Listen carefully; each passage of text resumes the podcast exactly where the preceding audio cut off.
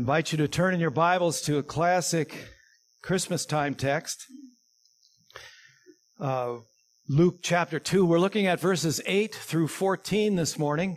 It's where the shepherds reser- receive their notification. What I'd like to do, this being something of an Advent Sunday, the Sunday before our celebration of the birth of Christ, is look at what the scripture has to say about the promise of peace on earth. That promise was made a long time ago. That promise was made in the mind of God before the foundation of the earth. That promise of peace. Him not being caught off guard by the sin of man, the fall of mankind in the Garden of Eden. He knew what would need to happen in order to restore those who bore his image and likeness. And he has succeeded, of course. So we want to take the time that we need this week and next to look at the promise of peace on earth. And then next week, we will look at the arrival of the Prince of Peace. So for now, let's read Luke chapter 2, verse 8 through 14. In the same region, there were shepherds out in the field, keeping watch over their flock by night. And the angel of the Lord appeared to them, and the glory of the Lord shone around them, and they were filled with great fear. And the angel said to them, Fear not, for behold, I bring you good news of great joy, that will be for all the people. For unto you is born this day in the city of David a Savior, who is Christ the Lord. And this will be a sign for you. You will find a baby wrapped in swaddling cloths and lying in a manger.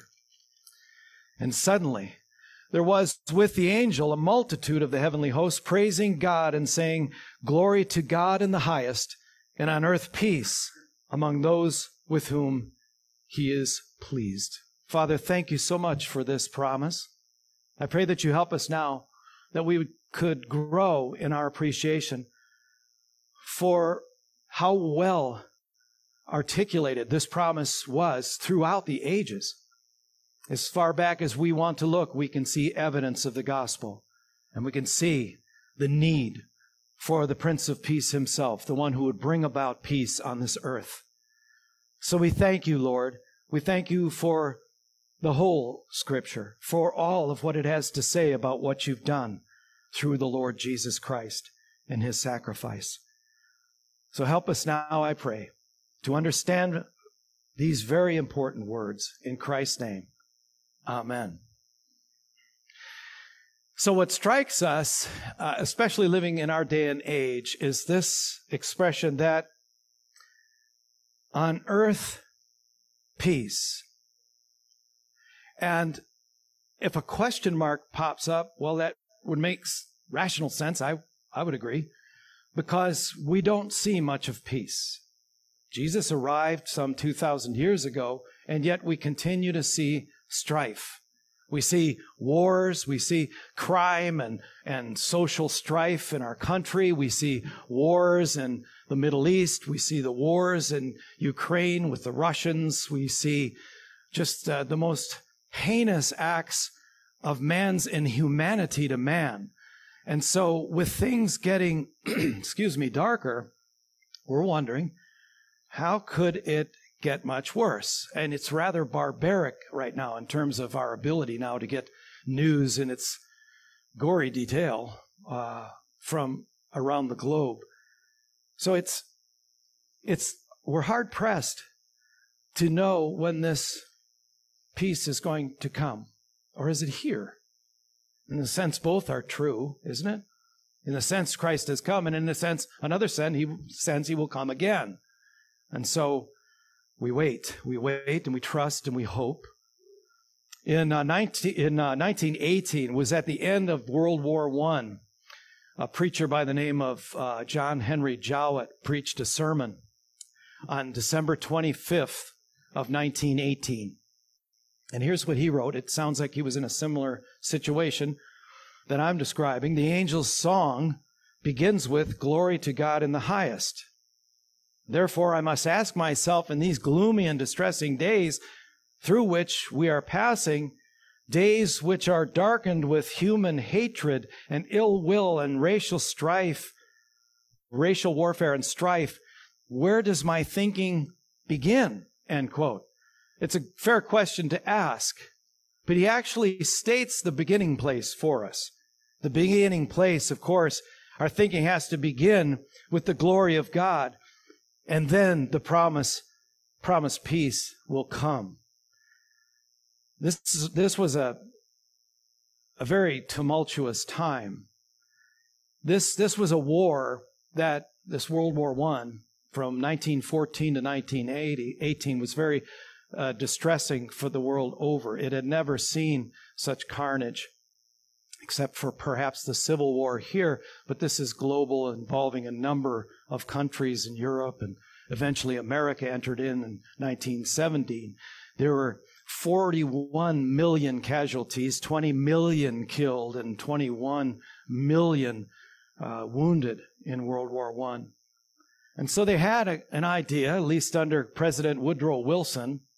We, we, and the countries agreed at that time, this was so horrible, this was so terrible to see this kind of destruction and death that they wanted to find a way to form some consortium of nations that could get together to end all wars. That was their, their mission when the uh, League of, of Peace, as it became known, the League of Nations became known.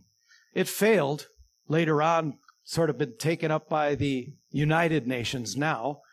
And, well, let me just read the, um, their stated purpose for the League of Nations was, quote, it was formed as the first intergovernmental organization whose principal mission was to maintain world peace.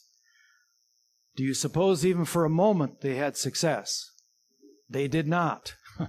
they did not, unfortunately. So we sense the need for peace. We sense our desire to and longing for peace, but we just don't know how to bring it about. And neither did they. It ended up falling apart in September of 1938 out of the defeat of the Germans in World War I, out of their humility, which spawned a nationalism and a pride that rose up and created a leader named Adolf Hitler. And Neville Chamberlain in 1938, in September of 1938, the British Prime Minister went to meet with Herr Hitler in Munich and uh, to sign the peace accords that they had, that there would be peace. He goes back to London, number 10 Downing Street, and makes the announcement to all the press and the people gathered there. I believe we've established, achieved, accomplished true peace in our time. That was September of 1938. What do you suppose happened in September of 1930? Uh, or that was, yeah, 1938. And then 1939, what do you suppose happened? Yeah, one year later, Hitler invades, Germany invades Poland and Russia, and we have World War II. So as I was thinking about those things, I thought, how seemingly impossible to resolve this is. And yet God, within our gospel, within the scripture, holds the, the key to peace on earth. This isn't just some random statement for Christmas time. On earth, peace among those with whom he is well pleased. The angels that are there rejoicing in chorus, in concert, are rejoicing because this is the greatest news that human beings, that human, uh, a human being could ever receive. So, how was the glory of God lost? In his human image bearers. Well, the answer is already alluded to. It's in the garden by the disobedience of Adam. We understand that humankind, human beings as a race, were now fallen. So Genesis 3 17 and 19 picks it up. And to Adam, God said, Because you have listened to the voice of your wife and have eaten of the tree of which I commanded you. And by the way, when I was reviewing this, I thought how interesting that we were talking about the voice of God in first hour. We get into trouble when we turn away from the voice of God and listen to alternate voices. And that's what happened in the garden. Of which I commanded you, you shall not eat. Cursed is the ground because of you. In pain you shall eat of it all the days of your life. Thorns and thistles it shall bring forth for you, and you shall eat the plants of the field. By the sweat of your face you shall eat bread till you till you return to the ground. Allusion, obviously, to the fact that physically we will die. For out of you, for out of it you were taken, for you are dust, and to dust you shall return. So they didn't drop dead right then and there, even though God said they were surely die in chapter 2 and verse 17. This is the command that they disobeyed, but they died spiritually. They lost the immediacy of their communion with their Creator God, whom they loved. They demonstrated that love through perfect obedience to Him. They listened to another voice. She listened to the voice of a serpent that was rather seductive, and he listened to the voice of his wife who had been uh, deceived, and that's how it came about. So the problem that it left us with in terms of the human race, the reason it, this is the reason why we need a gospel. This is the reason why we need a savior.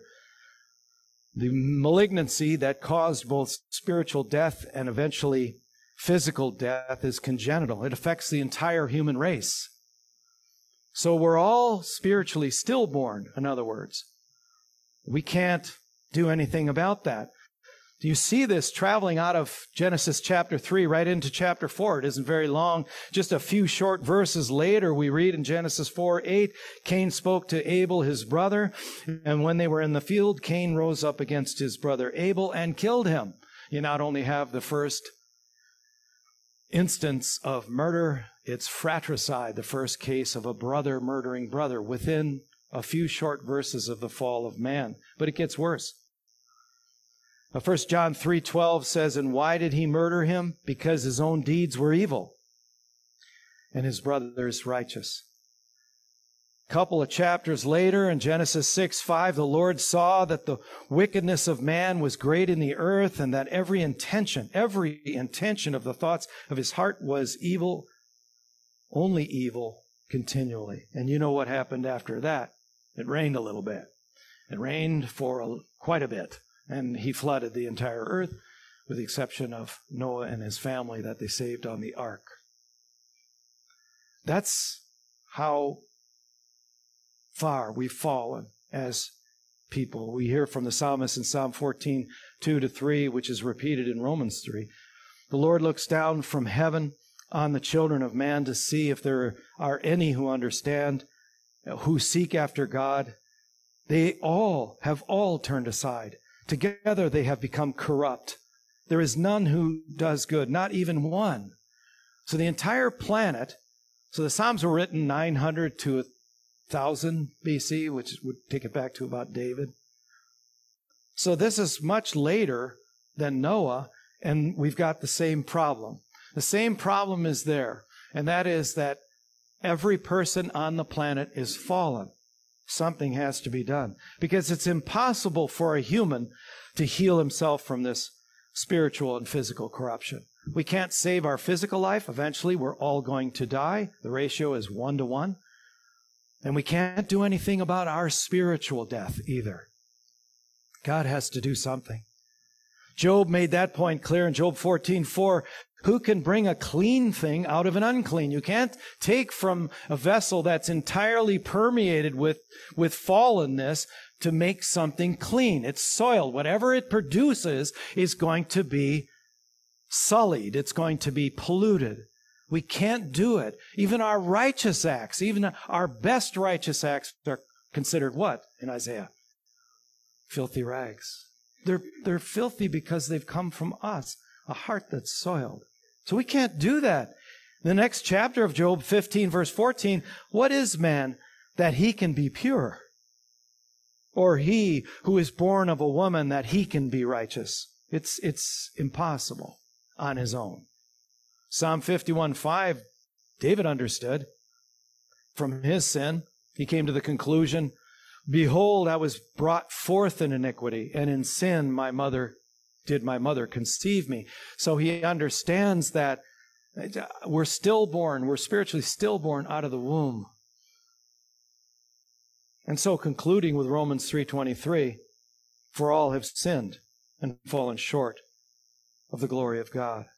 So that's where we find ourselves. when we get ready to take a look at what the scriptures have to say about the promise for peace. I want to know what God had to say through earlier prophets, through psalmists, whomever, through Moses, whomever. Is this promise for peace real? If it's something that we can bank on, we can trust in, we can hope for with a real hope, a living hope, not just a hope so, not just wishful, wishful thinking. This is really going to happen. Can we do that? And this prepares us for next Sunday. This prepares us for the advent of Jesus Christ, who will bring about redemption and peace. Verse 8. And in the same region there were shepherds out in the field keeping watch over their flock. So the first statement I have for us there is the Savior who brings redemption and peace into the world will be born in Bethlehem. That was prophesied in Micah 5 2. We're going to see the prophecies as they emerge, connecting them with real time appearances and fulfillments in our gospel story, in the story of Christ's arrival. And it's pretty amazing. So the shepherds out in the field, the fields were near Bethlehem. Bethlehem is about six miles south of Jerusalem, so it's almost certain that these shepherds are most likely tending sheep that will be slaughtered by the hundreds, even thousands over Passover. It's an amazing how many are slaughtered during the Passover. There's some, I believe, some estimates are close to a million that show up from all different countries. They emerge, they, they descend rather on Jerusalem for the Passover. They're called to do that. So the place is flooded with people. It's Passover, and these shepherds are out there. But you got Passover is going to go on in the temple. Jerusalem's like the key city. Yeah? When he returns, he's going to return and come through the eastern gate of the Temple Mount area. That's the important city. It's still be fought, being fought over now. What's up with the angels showing up out in the country, down to the south, six miles away, to shepherds? Why would he do that? Shepherds were lowly. They were considered dirty, Look at what they tended to sheep. Sheep were typically filthy animals. They had wool, and you can imagine dragging a, a, a, wool fleece around through the woods and down through the mud and through the nettles and the thistles and so on. They had, and uh, sheep have an oil that's given off. So when they come in contact with dirt or dust, it sticks and their, and their, their uh, wool gets matted down and they'll have the nettles and the thistles and things sticking in it. And sometimes they'll have injuries because they're so so dumb they get themselves injured. And so they're they're a mess. And the shepherd is there. And each morning he has the sheep in a sheepfold each morning. And that shepherd by the way the gate is him the sheep would have to crawl, crawl over his body to leave the sheepfold, which is carved into the side of a hill. That's why Jesus refers to himself as the door in John 10 as the good shepherd. And when they arise in the morning, the dawn, and the sheepfold and the shepherd wakes up, he gets up, he calls out to each one with a their own little guttural sound that he uses to name each one. He knows them all personally. And as they come through the opening to go out and feed for the day, he runs his fingers through that nasty wool of theirs to see if there's any infestation, if there's any injuries that he has to tend to. They were filthy, smelly, this job, this occupation of shepherd. But lest we think it's uh, an altogether uh, not worthy of being respected. Moses was a shepherd, wasn't he? When God found him, he was a shepherd. Who else was a shepherd? King David was a shepherd. He was actually the, the runt of that litter, wasn't he? They didn't even. This is how God works. What's he trying to say by doing it that way? What's the message for us there? Why shepherds? Why sheep? Starts to make sense when we really take a hard look at things, though. Bethlehem. This this is this is a, a, a city name that it's actually a small town. We, we were there when we were over in Israel at Bet, his house. So Bethlehem hmm. is the house of bread. Making sense, isn't it? It all starts coming together. And that's what I want to see here this morning is these things that we want to take at least a brief amount of time to make the connection so we have a richness to our appreciation for what we're given at Christmas time instead of just reading these things and smiling because our kids that are reciting it are actually getting the words right, which is cute and fun. But we want to, we're adults. Well, most of us.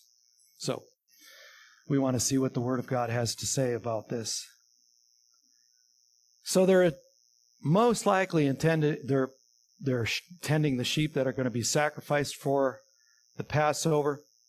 The announcement of the birth of the Son of the Most High, Matthew or Luke 132, the Savior of the world in John 4:42 is made to the lowest of all of Jewish society. Why? Well, I think we can find out from Scripture why as we go along. In this, the greatest, clearly, inarguably, the, the most significant moment in human history, this announcement is the by far and away the greatest ever made. And he's out, they're out in a field making it to shepherds. James 2 5 helps us understand perhaps. Listen, my beloved brothers, has not God chosen those who are poor in the world to be rich in faith and heirs of the kingdom, which he has promised to those who love him? See, that's Adam's failure. He failed to love God because Jesus defines what love is. If you love me, you'll keep my commandments. If you, you would have loved me in the garden, you would have done what I told you to do or told you not to do. So you actually, your big failure isn't the do- disobedience. It's that that's a clear reflection of your lack of love for me. You turned away from me. That's why God's heartbroken with his people. That's why he, he sounds like a spurned lover. He should. That's why in one place he's divorcing Israel and divorcing Judah. That's the language he uses. He's heartbroken. The issue isn't so much the formal disobedience or obedience. The issue is, if you love me, you will follow me. If you love me, you will listen to me. And you didn't do that. So I'm not going to the religious ones anymore. I'm going to the dregs of the world. Like when Jesus was hanging around in the house with sinners. Remember that? And the, and the religious Pharisees were just appalled at him why would you company with sinners like that? That's who he came to save. I got a list for us that I pulled from the places that talk about who he came to with an appeal for redemption and peace. The Savior who brings redemption and peace into the world appeals to the poor, the despised, the needy, the weak, the lowly, the brokenhearted, the captives, and those who mourn. That's my short list. You finding yourself on it? I am. I thought that was my biography right there. That's who he came to. Let's see if there's some text to support that bold statement. Isaiah 63, 1 to 3. In prophesying the arrival of this Redeemer, the Spirit of the Lord is upon me because the Lord has anointed me to bring good news. That's what we're seeing coming to fruition in our text. To bring good news to the poor. He has sent me to bind up the brokenhearted, to proclaim liberty to the captives, and the opening of the prison to those who are bound, to proclaim the year of the Lord's favor and the day of vengeance of our God, to comfort all who mourn, to grant to those who mourn in Zion, to give them a beautiful headdress instead of ashes, the oil of gladness instead of mourning, the garment of praise instead of a faint spirit, that they may be called oaks of righteousness, the planting of the Lord. And in the end, very important, that he may be glorified. See, that's our problem. We start in the middle of our text.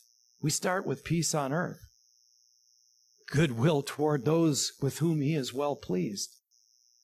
we leave out the first clause. Glory to God in the highest. And that glory is critically important because it is the glory of God that is brings about, that is the seedbed for the peace on earth and the goodwill that men who are reconciled in him will receive. That's where we need to start. The error struck me like a ton of bricks we start in the middle. Why? Because we always are thinking of things in terms of ourselves. This is about the glory of God. And as we go with, through to this morning with further text, I want you to see how this, this Messiah who will come to reconcile and to bring peace, it's connected with his glory. And as we leave this place today, we want to make sure we understand that in its right order. This is about God. It's not about me. I'm the beneficiary. He would take a wretch like me and offer me the inheritance of his son? Why? Because I'm just such a good guy. No, because if he takes somebody like me and says, I'm going to clean you up, and I'm going to change you, and I'm going to make you like my son. But more than that, you're going to share in his inheritance and glory. It's not about me, it's about his glory. He's glorified in this reclamation project that he has. What reclamation project? What did he lose in the garden? The glory of God that was to be reflected in his creatures that, his, that bore his image and likeness. He wants that back. I mean, he'll get it back, won't he? With or without certain people. We continue to reject, we're not included. So David wrote a coronation psalm for his son Solomon as he's going to take over, but we don't want to miss the uh, messianic references. We don't want to overlook them. They're actually in the psalm that was read for us this morning, in Psalm 20 or 72 rather, verse 7 and I'll read verse 7 and then 12 to 14, just a portion of that psalm we heard. Verse 7 In his days may the righteous flourish and peace abound till the moon be no more. Verse 12 For he delivers the needy, here we are again, when he calls, the poor and him who has no helper. He has pity on the weak, thank God, and the needy and saves the lives of the needy. From oppression and violence, he redeems their life, and precious is their blood in his sight. That's him. So these are the ones that he appeals to. These are the only ones who will listen to him, listen to hear his voice. Why? Because of their neediness and all of the rest of those adjectives that describe their desperate plight. They're crying out to him, have mercy, O God, have mercy, O God. And he's saying, I will have mercy on you. I will have mercy on you. Mary even recognized that in her Magnificat. In Luke 1 48 and verse 52, she says in her Magnificat, it's a beautiful, beautiful piece of literature. For he has looked on the humble estate of his servant. She says to him, Behold the bond slave of the Lord, be it done unto me according to thy word. Such submission to the voice of God would that we all had. Yeah? Perfect submission. Why? Because there's humility there. And guess what else there is? We identified it this morning, first hour. Humility and what? Love. Love. She loves her Savior. She loves her God who promises to save. She loves the one who will do something about it. And now it's given to her to carry the Christ child. He has brought down the mighty from their thrones and exalted those of humble estate.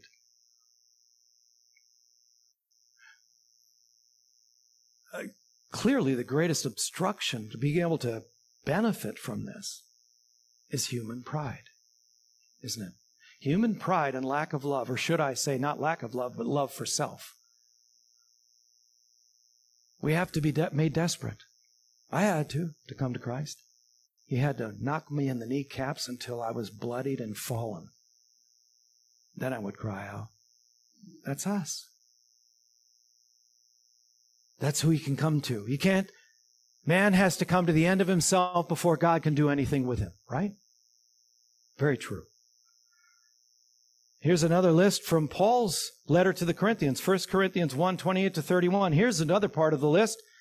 God chose what is low and despised in the world, even things that are not, to bring to nothing the things that are, so that no human being might boast in the presence of God. He is the source of your life in Christ Jesus, whom God made our wisdom and our righteousness and sanctification and redemption. Therefore, as it is written, let the one who boasts boast in the Lord. And here's how he did it in 2 Corinthians, verse 8 and 9. For you know the grace of our Lord Jesus Christ, that though he was rich, in the majestic position that he held as the Son of God, on high, the right hand of the Father himself, fully deity, fully equal in essence, fully equal in, in every way, and setting those things aside to come down and condescend to be a man. For you know the grace of our Lord Jesus Christ, that though he was rich, yet for your sakes he became what? Poor. Why? Well, here's the purpose clause because it says that. So that, here's why he did it, by his poverty, we might become rich. He offers it to us. He sets it aside. He sets it aside and he comes to those who are absolutely corrupt and morally bankrupt and offers it to us. And friends, that's, that's all of us apart from Christ. I hope you know that. Our pride wants us to lean on certain merits or certain statements we've made or certain good works that we've done. We have to recognize that we are on this list. We have to recognize our utter bankruptcy, or we'll never be able to receive the fullness of his righteousness, a foreign righteousness offered freely to us. Here's how Philippians 2 6 to 8 puts it. Speaking of Jesus, who though he was in the form of God, did not count equality with God a thing to be grasped. In other words, his equality on high, the majestic glory on high, isn't something I'm going to insist on holding on to when I go down there to save sinners. You're all going to know that I'm this great, grand, glorious, majestic God. No, I don't, I can let that go. What was that like for him to condescend to become man among fallen creatures that was supposed to bear his image and instead blaspheme him? Ignore Him, live lives counter to the ones that He called us to. What was that like for Him? Verse 7 But made himself nothing, taking on the form of a servant, being born in the likeness of men, and being found in human form, he humbled himself by becoming obedient to the point of death, even death on the cross. Wow. And so Matthew can write, obviously, in the Sermon on the Mount in chapter 5, verse 3, Blessed are the poor in spirit, for theirs is the kingdom of heaven. There it is. That's what gets you there. A recognition and a full confession and admittance. I'm bankrupt. Lord, have mercy on me, a sinner. You've got the mercy. And much, much much more. With so much offered, why is it? Did you ever wonder why it isn't that all people would simply. That's how strong and formidable the pride of man is. In our desire to run our own lives, that's how strong it is. We, we shouldn't trifle with that. Pride, we're blind to it, right? Pride is self masking and it's self preserving.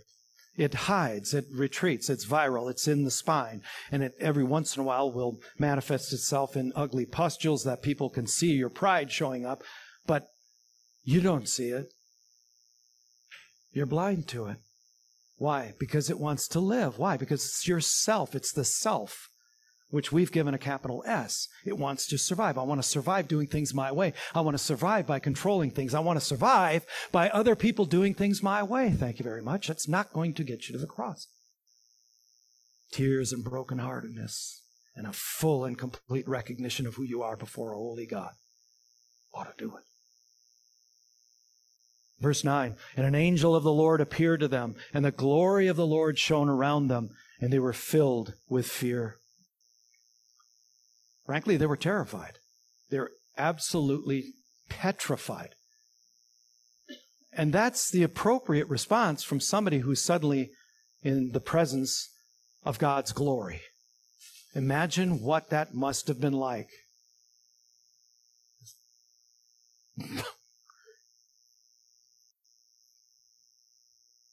Is everybody okay? That's okay. I just want to make sure somebody didn't just fall, fall off the chair or something. So, this is the re- appropriate response. We look back at, for instance, Isaiah. You remember when it says in Isaiah 6 In the year that King Uzziah died, I saw the Lord sitting up upon a throne, high and lifted up, and the train of his robe filled the temple. Above him stood the seraphim. Each had six wings. With two he covered his face. With two he covered his feet. And with two he flew. And one called to another and said, Holy, holy, holy is the Lord God of hosts. The whole earth is full of his glory. So he's getting a big dose of it, right? He's getting a big dose of the glory of God. And you see his response.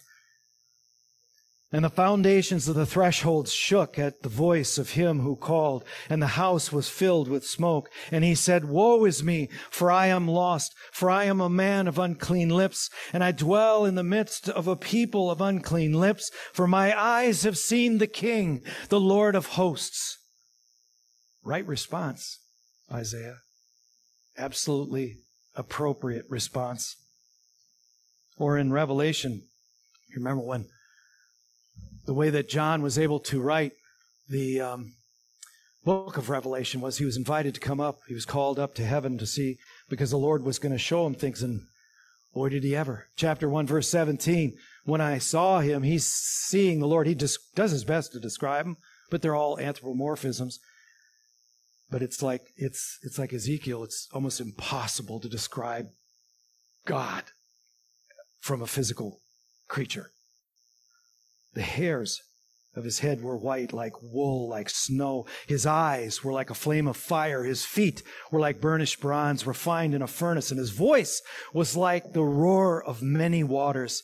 In his right hand he held seven stars. From his mouth came a sharp two edged sword, and his face was like the sun shining in full strength. Verse 17 When I saw him, I fell at his feet as though dead. But he laid his right hand on me, saying, Fear not. I am the first and the last and the living one. Fear not is used throughout all of Scripture, you know, the Old Testament and New. God has to, anybody in his company or experiencing his glory has got to be settled down, has got to be calmed down, right?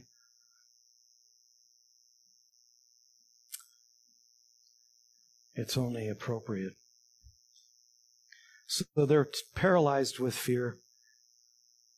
They're probably in some sort of like coma or catatonic kind of a state. This is just an amazing display. Verse 10 And the angel said to them, Fear not, for behold, I bring you good news of great joy that will be for all people. See, the fear not is followed by the good news. The same was for, for John, and the same was in Isaiah is he, he was cleansed with the coal that the angels brought and, and set it to his unclean lips to cleanse him. His garments are exchanged for the righteous garments of Christ. You don't have to fear. Reminds you of Jesus when he was in the boat and there was a great storm. And Jesus calms the storm. And when the disciples were afraid because of the storm, it said they feared exceedingly the one who was now in the boat with them that commanded the storm to stop, and it stopped. This is God. This is Him. I bring you good news of a great joy that will be for all the people. J.C. Ryle wrote, We need not wonder at these words. The spiritual darkness which had covered the earth for 4,000 years was about to be rolled away. The way to pardon and peace with God was about to be thrown open to all mankind. Salvation was no longer to be seen through types and figures, but openly and face to face. Amazing. So here's our another statement. The Savior who brings redemption and peace into the world will be for all the people. The scriptures, Old Testament and New, are replete with the repetition that the um, this offer, this offer of redemption and peace is made to all people, not just to Israel. You remember even at Simon's or Simeon rather's prophecy when Jesus was a baby and they were at the temple. The Simeon came and said, For my eyes have seen your salvation that you have prepared in the presence of all peoples a light for revelation to the Gentiles and for glory to your people Israel. So, dropping back again to give that promised support for this very thing, we see in Isaiah 61 to 3 Arise, shine, for your light has come, and the glory of the Lord has risen upon you. For behold, darkness shall cover the earth, and thick darkness the peoples, but the Lord will rise upon you, and his glory will be seen upon you. And nations, plural, nations will come to your light, and kings to the brightness of your rising. But you see the glory there again. Glory shows up a lot because that's what this is all about. Even in this next text of Isaiah, Isaiah 66, 18 to 19.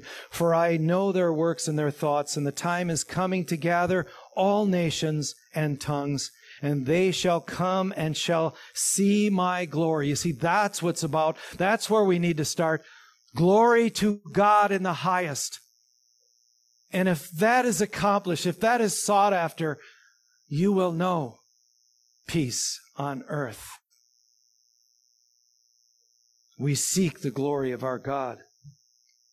And from them I will send survivors to the nations, that they have not heard my fame or seen my glory, and they shall declare my glory among the nations. So this glory, this glory initiative that God's on, that was lost when the place went dark, the entire planet went dark because the communion with God, the relationship with God was cut off. Sin separates. Sin does that. Your sins have separated. Your iniquities have separated you from the Lord, Isaiah wrote. And now he's made a way. He's made a way for us to be redeemed and have peace. Psalm 67, 2 to 3 that your way may be known on earth, your saving power among all nations. Let the peoples praise you, O God. Let all the peoples praise you. All nations. Psalm 86, 9 and 10. All nations, all the nations you have made shall come and worship before you, O Lord, and shall glorify your name. That's the intention. For you are great and do wonder, wondrous things, you alone, are God. And then in the New Testament, in chapter 15 of Romans, we can see just in this few verses between verse 8 and 12 of Romans 15, Paul is citing a number of Old Testament verses. Verse 8 For I tell you that Christ became a servant to the circumcised, uh, to the Jews. This is this is why Christ became a servant to the Jews to show God's truthfulness in order to confirm the promises given to the patriarchs. So there's the promises.